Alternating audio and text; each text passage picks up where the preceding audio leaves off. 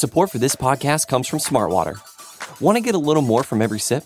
Smartwater Alkaline doesn't just taste crisp and pure, it's loaded with everything you need to perform at your best, whether you're running marathons or boardroom meetings. Elevate how you hydrate and pick up a Smartwater Alkaline today.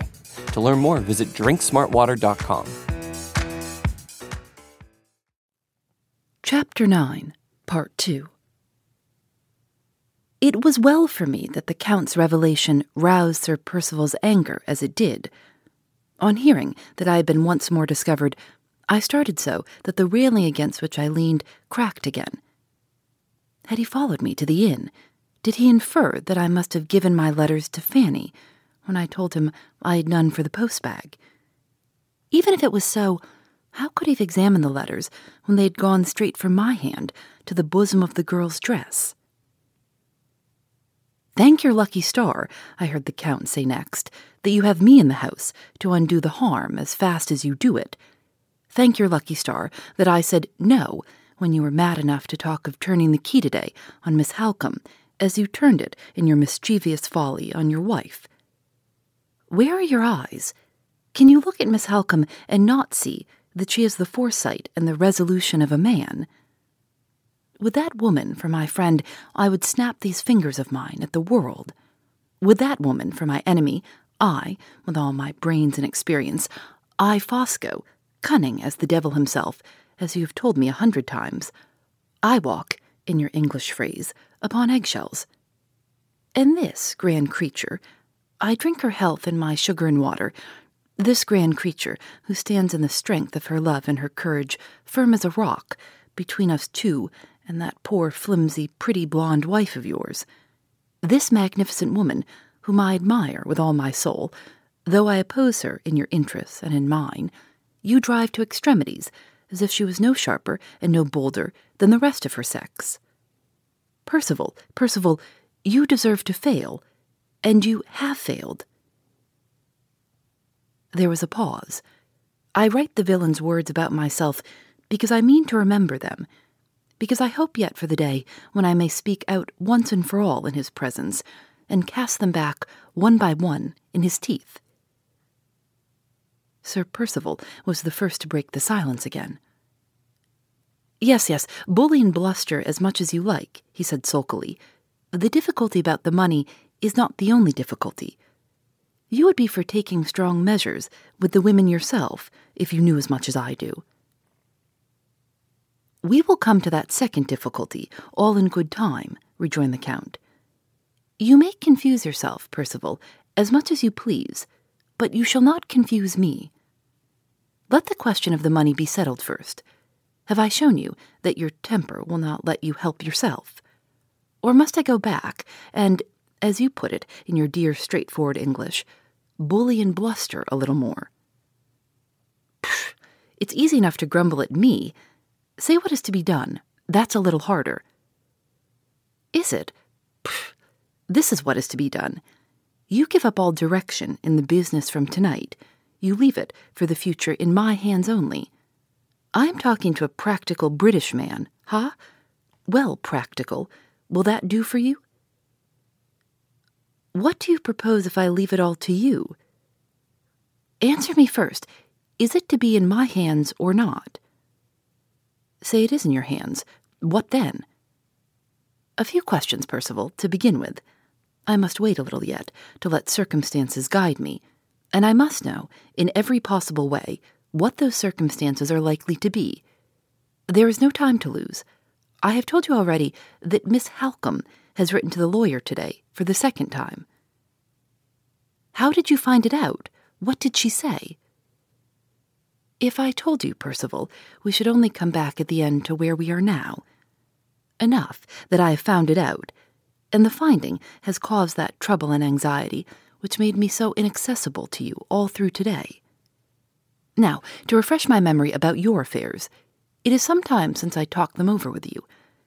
The money has been raised in the absence of your wife's signature by means of bills at three months raised at a cost that makes my poverty stricken foreign hair stand on end to think of it. When the bills are due, is there really and truly no earthly way of paying them but by the help of your wife? None. What? You have no money at the banker's? A few hundreds, when I want as many thousands. Have you no other security to borrow upon? Not a shred. What have you actually got with your wife at the present moment? Nothing but the interest of her twenty thousand pounds, barely enough to pay our daily expenses. What do you expect from your wife?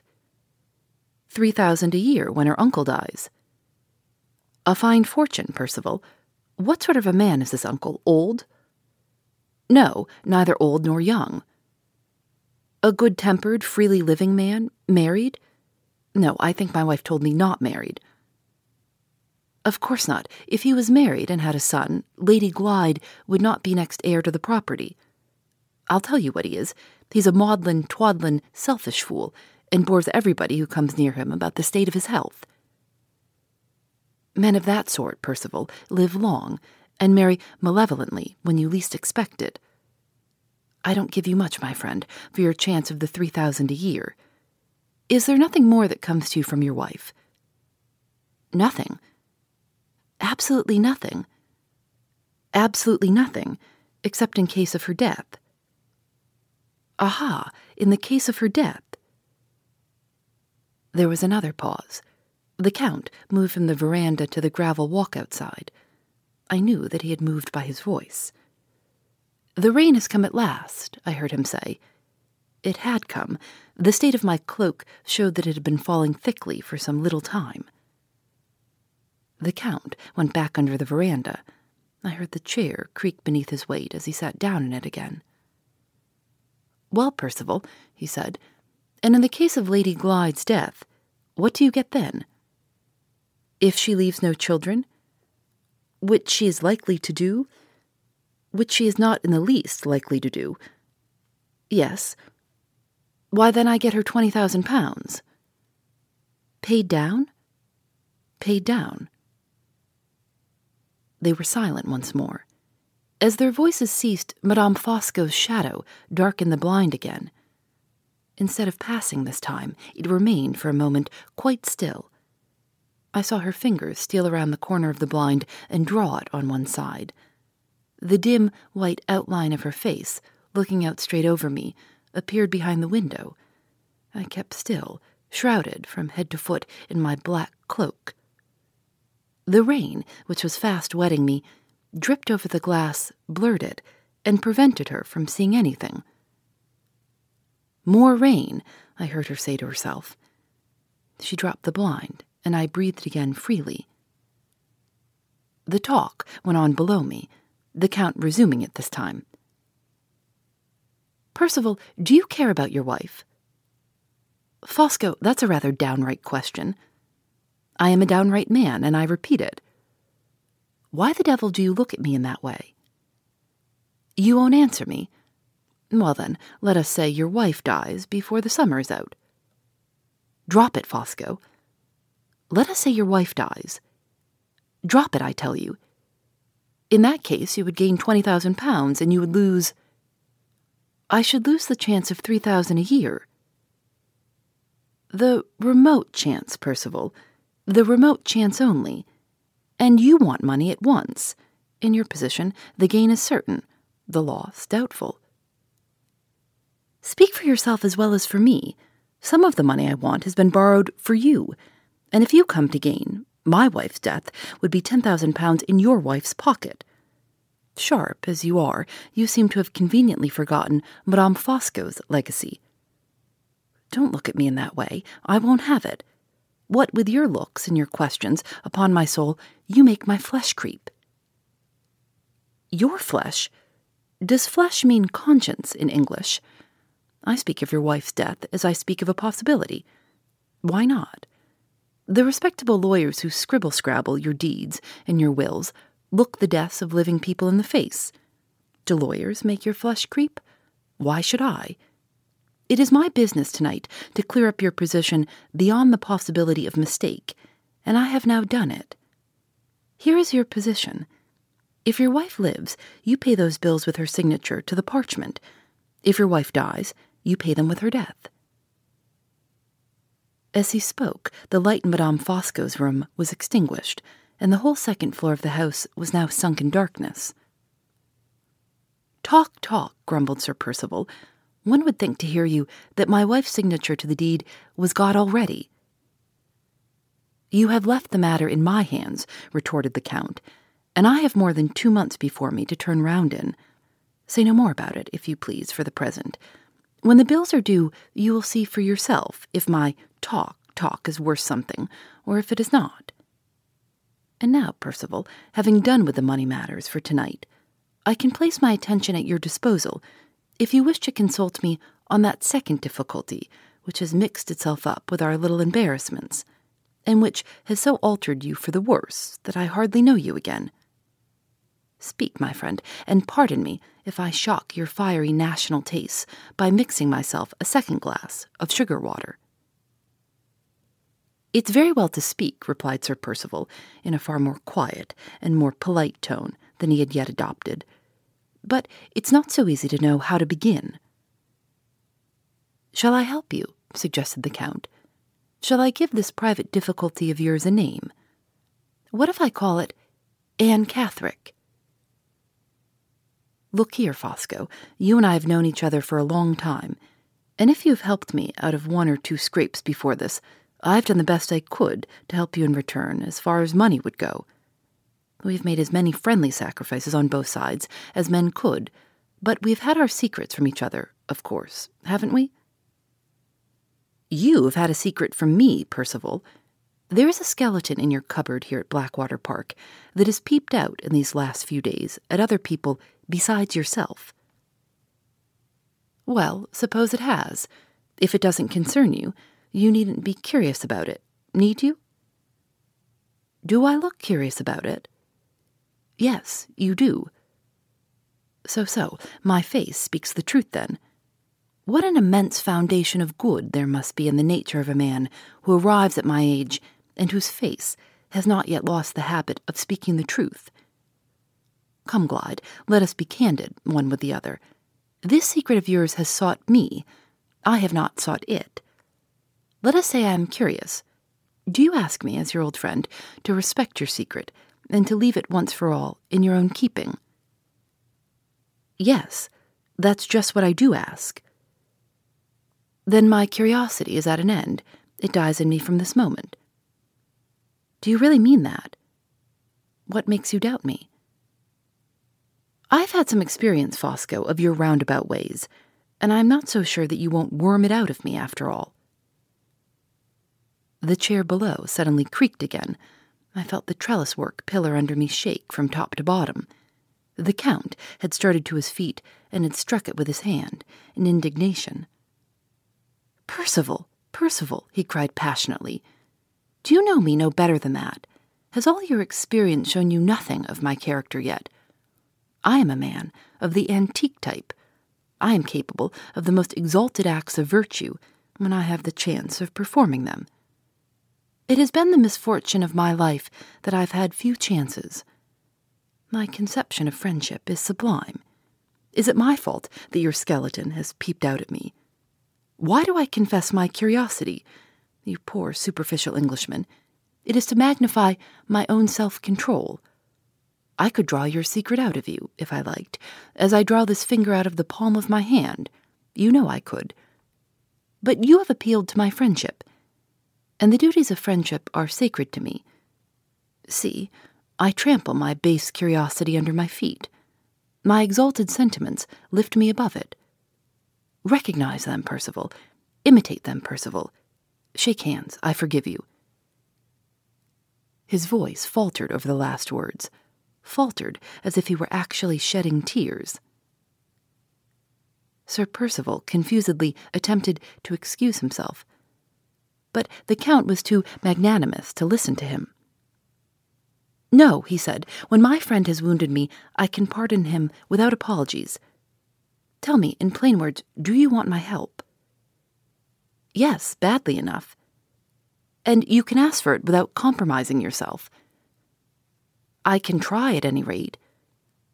Try then. Well, this is how it stands.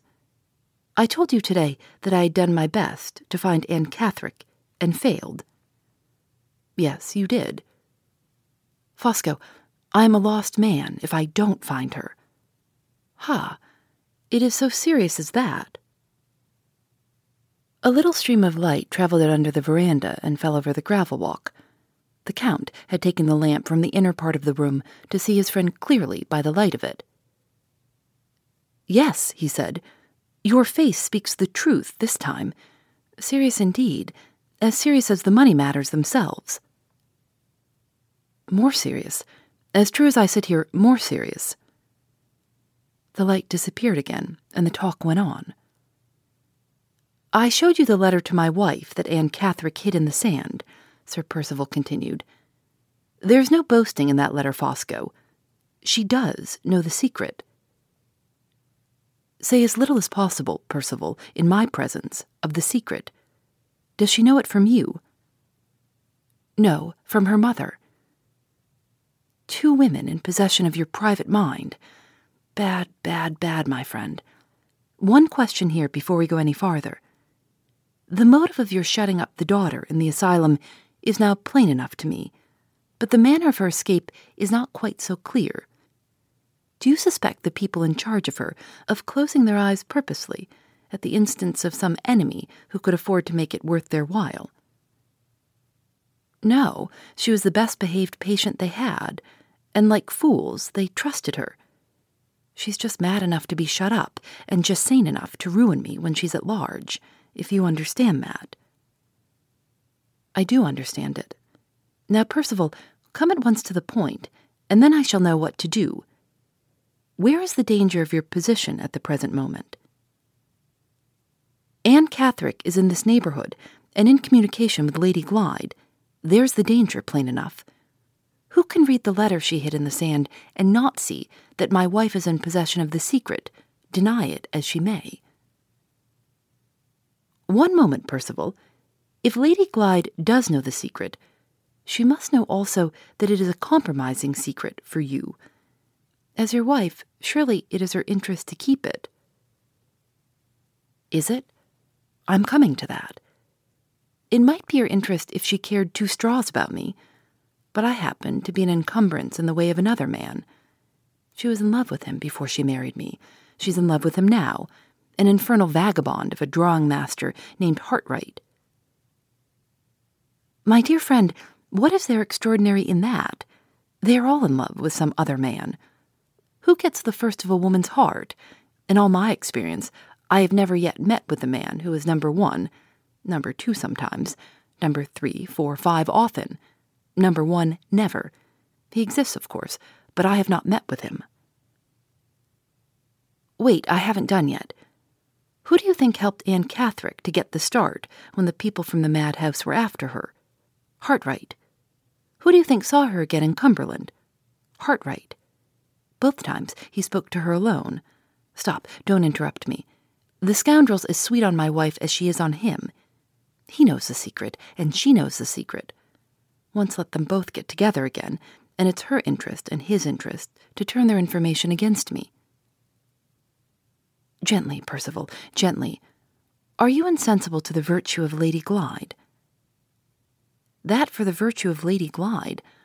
I believe in nothing about her but her money. Don't you see how the case stands? She might be harmless enough by herself, but if she and that vagabond Hartright. Yes, yes, I see. Where is Mr. Hartright? Out of the country. If he means to keep a whole skin on his bones, I recommend him not to come back in a hurry. Are you sure he is out of the country? Certain. I had him watched from the time he left Cumberland to the time he sailed. Oh, I've been careful, I can tell you. Anne Catherick lived with some people at a farmhouse near Limmeridge. I went there myself after she had given me the slip and made sure that they knew nothing. I gave her mother a form of letter to write to Miss Halcombe, exonerating me from any bad motive in putting her under restraint. I've spent, I'm afraid to say how much, in trying to trace her, and in spite of it all, she turns up here and escapes me on my own property. How do I know who else may see her? Who else may speak to her? That prying scoundrel Hartright may come back without my knowing it, and may make use of her tomorrow. Not he, Percival. While I am on the spot, and while that woman is in the neighborhood, I will answer for our laying hands on her before Mr. Hartright, even if he does come back. I see. Yes, yes, I see. The finding of Anne Catherick is the first necessity. Make your mind easy about the rest. Your wife is here, under your thumb. Miss Halcombe is inseparable from her, and is, therefore, under your thumb also. And Mr. Hartright is out of the country. This invisible Anne of yours is all we have to think of for the present. You have made your inquiries? Yes, I have been to her mother. I have ransacked the village, and all to no purpose. Is her mother to be depended on? Yes. She has told your secret once. She won't tell it again. Why not? Are her own interests concerned in keeping it as well as yours? Yes, deeply concerned. I am glad to hear it, Percival, for your sake. Don't be discouraged, my friend. Our money matters, as I told you, leave me plenty of time to turn round in, and I may search for Anne Catherick tomorrow to better purpose than you. One last question before we go to bed. What is it? It is this. When I went to the boathouse to tell Lady Glyde that the little difficulty of her signature was put off, accident took me there in time to see a strange woman parting in a very suspicious manner from your wife. But accident did not bring me near enough to see the same woman's face plainly. I must know how to recognize our invisible Anne. What is she like? Like? Come, I'll tell you in two words. She's a sickly likeness of my wife. The chair creaked, and the pillar shook once more. The Count was on his feet again, this time in astonishment. What? he exclaimed eagerly. Fancy my wife after a bad illness with a touch of something wrong in her head, and there's Anne Catherick for you, answered Sir Percival. Are they related to each other? Not a bit of it. And yet so like. Yes, so like. What are you laughing about? There was no answer, and no sound of any kind. The Count was laughing in his smooth, silent, internal way. What are you laughing about? reiterated Sir Percival. Perhaps at my own fancies, my good friend. Allow me my Italian humor. Do I not come of the illustrious nation which invented the exhibition of punch? Well, well, well, I shall know Anne Catherick when I see her, and so enough for tonight. Make your mind easy, Percival. Sleep, my son, the sleep of the just, and see what I will do for you when daylight comes to help us both. I have my projects and my plans here in my big head. You shall pay those bills and find Anne Catherick, my sacred word of honor on it, but you shall. Am I a friend to be treasured in the best corner of your heart, or am I not? Am I worth those loans of money which you so delicately reminded me of a little while since? Whatever you do, never wound me in my sentiments any more. Recognize them, Percival. Imitate them, Percival. I forgive you again. I shake hands again. Good night. Not another word was spoken. I heard the Count close the library door. I heard Sir Percival barring up the window shutters. It had been raining, raining all the time. I was cramped by my position and chilled to the bones. When I first tried to move, the effort was so painful to me that I was obliged to desist. I tried a second time and succeeded in rising to my knees on the wet roof. As I crept to the wall and raised myself against it, I looked back and saw the window of the Count's dressing room gleam into light. My sinking courage flickered up in me again and kept my eyes fixed on his window as I stole my way back, step by step, past the wall of the house. The clock struck the quarter after one when I laid my hands on the window sill of my own room. I had seen nothing and heard nothing which could lead me to suppose that my retreat had been discovered. Support for this podcast comes from Smartwater. Want to get a little more from every sip? Smartwater Alkaline doesn't just taste crisp and pure, it's loaded with everything you need to perform at your best whether you're running marathons or boardroom meetings. Elevate how you hydrate and pick up a Smart Water Alkaline today.